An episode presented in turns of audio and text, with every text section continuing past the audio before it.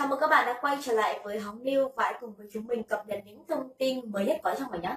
Mới đây thì vụ án Tuấn Khỉ tức Lê Quốc Tuấn xả súng khiến cho 5 người chết ở huyện Củ Chi đã có thêm một tình tiết mới, đó chính là phát hiện ra nguồn gốc của khẩu súng AK mà nghi phạm sử dụng. Và ngay sau đây hãy cùng với chúng mình tìm hiểu kỹ hơn về cụ thể thông tin này nhé.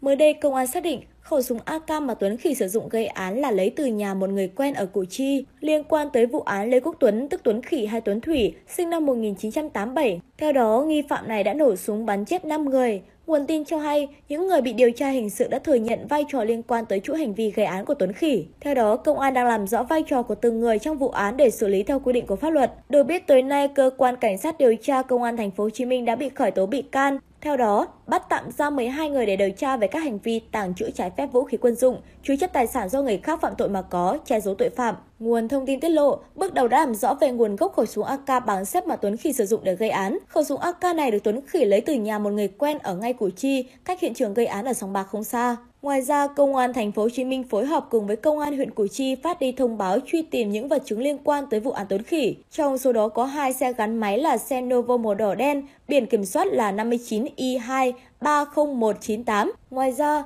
còn có xe quay màu xanh biển kiểm soát 59X2 59512. Được biết, xe Novo màu đỏ đen là do Tuấn Khỉ chĩa súng AK cướp đi của bà Võ Thị Bích V, sinh năm 1983 tại đường Dương Thị Phua, ấp Thạnh, xã Trung An vào chiều mùng 5 tức 29 tháng 1, ngay sau khi xả súng khiến cho 4 người chết và một người bị thương ở sòng bạc trong vườn nhãn. Còn chiếc xe quay màu xanh là Tuấn Khỉ cướp được khi bắn chết ông VCT, sinh năm 1980, ngụ quận Thủ Đức tại tỉnh Lộ 15, ấp Phú Thuận, xã Phú Hòa Đông vào dạng sáng mùng 6 Tết tức 30 tháng 1. Sau 15 ngày lẩn trốn truy lùng của công an, thì tới tối ngày 13 tháng 2, Tuấn Khỉ đã bị phát hiện ẩn náu trong ngôi nhà hoang ở huyện Hóc Môn. Sau khi biết mình bị bao vây, Tuấn Khỉ dùng súng AK chống trả và lực lượng cảnh sát đặc nhiệm đã nổ súng tiêu diệt đối tượng đặc biệt nguy hiểm này.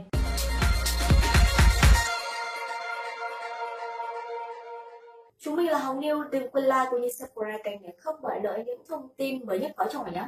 Còn bây giờ xin chào và gặp lại.